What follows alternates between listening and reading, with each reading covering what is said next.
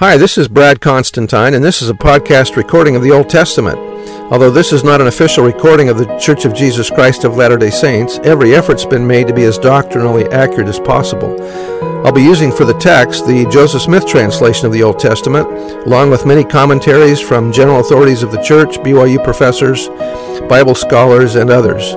This format will be very detailed, and so if you want a deep analysis of the Old Testament, you come to the right place. Thanks for your attendance. Hi there, welcome back. This will be for Zechariah chapter eight. The heading reads, "In the last days, Jerusalem shall be restored, Judah shall be gathered, and the Lord will bless his people beyond anything of the past." There's some hope. Verse one, "Again the word of the Lord of hosts came to me, saying, Thus saith the Lord of hosts, I was jealous for Zion with great jealousy, and I was jealous for her with great fury. Thus saith the Lord, I am returned unto Zion, and will dwell in the midst of Jerusalem, and Jerusalem shall be called a city of truth, and the mountain of the Lord of hosts, the holy mountain." That's where the temple will be. "Thus saith the Lord of hosts, There shall yet old men and old women dwell in the streets of Jerusalem, and every man with his staff in his hand for very age. And the streets of the city shall be full of boys and girls playing in the streets thereof. Thus saith the Lord of hosts, If it be marvelous in the eyes of the remnant of this, of this people in these days, should it also be marvelous in mine eyes, saith the Lord of hosts. Thus saith the Lord of hosts, Behold, I will gather my people from the east country and from the west country, and I will bring them, and they shall dwell in the midst of Jerusalem, and they shall be my people, and I will be their God in truth and in righteousness." The vision given to him by the Lord permitted him to see a future day in which Jerusalem shall be a city of truth and the mountain of the Lord, the temple, and shall stand once again. Old men and old women shall dwell in the streets of Jerusalem, and the streets of the city shall be full of boys and girls playing in the streets thereof.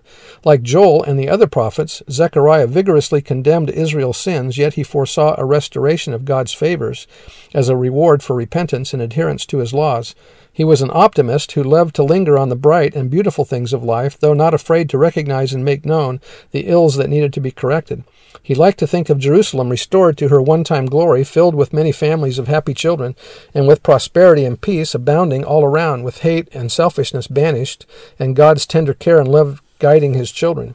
Too often are people prone to consider the gloomy side of the messages of the prophets. A little care will lead to the realization that the bright side overshadows the darker one and reveals a hope for the future in which God and right will triumph and the world emerge in righteousness as he wills. Zechariah was one whose visions of light excelled many others.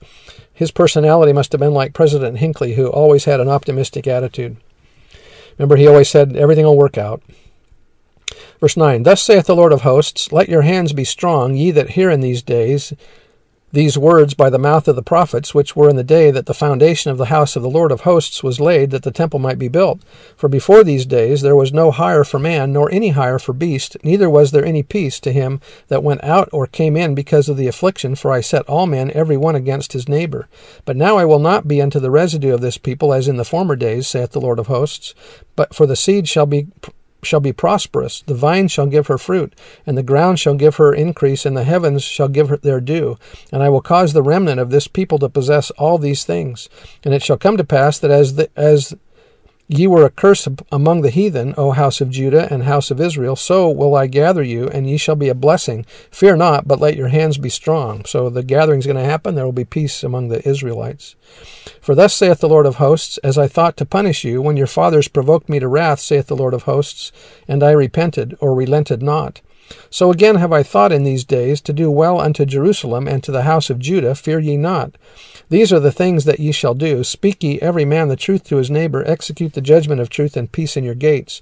And let none of you imagine evil in your hearts against his neighbor, and love no false oath, for all these are things that I hate, saith the Lord. And the word of the Lord of hosts came unto me, saying, Thus saith the Lord of hosts, The fast of the fourth month, and the fast of the fifth month, and the fast of the seventh, and the fast of the tenth, shall be to the house of Judah joy and gladness and cheerful feasts. Therefore love the truth and peace." While the Jews were in captivity in Babylon, they celebrated four different feasts in remembrance of events that took place when Babylon attacked and destroyed Jerusalem. One feast was celebrated in the tenth month, the month in which the Babylonians laid siege to Jerusalem. A second feast, celebrated in the fourth month, commemorated the destruction of Jerusalem. That sounds like a happy event. A third feast, held in the fifth month, marked the destruction of the temple. A fourth feast was celebrated in the seventh month to commemorate the assassination of Gedaliah, the puppet king, placed over Judah by the Babylonians after they destroyed Jerusalem. These feasts don't seem to be for happy purposes. Zechariah reminded the people that they had set up feast days to remind them of tragedies, but not once did they remember the Lord through feasts while in captivity. That was out of the Institute Manual. Thus saith the Lord of hosts, it shall yet come to pass that there shall come people, and the inhabitants of many cities, and the inhabitants of one city shall go to another, saying, let us go speedily to pray before the Lord, and to seek the Lord of hosts. I will go also. Yea, many people and strong nations shall come to seek the Lord of hosts in Jerusalem, and to pray before the Lord. Thus saith the Lord of hosts, in those days it shall come to pass that ten men shall take hold out of all languages of the nations, even shall take hold of the skirt of him that is a Jew, saying, we will go with you, for we have heard that God is with you.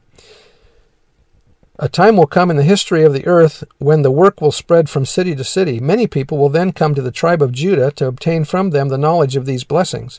This prophecy will be fulfilled when the tribe of Judah turn their hearts to the God of Israel, accept the responsibility of the priesthood, and keep the commandments. Then peace will come to a troubled land and to the people. It is possible that the word Jew is used here to refer to Israelites in general and not just a descendant of the tribe of Judah.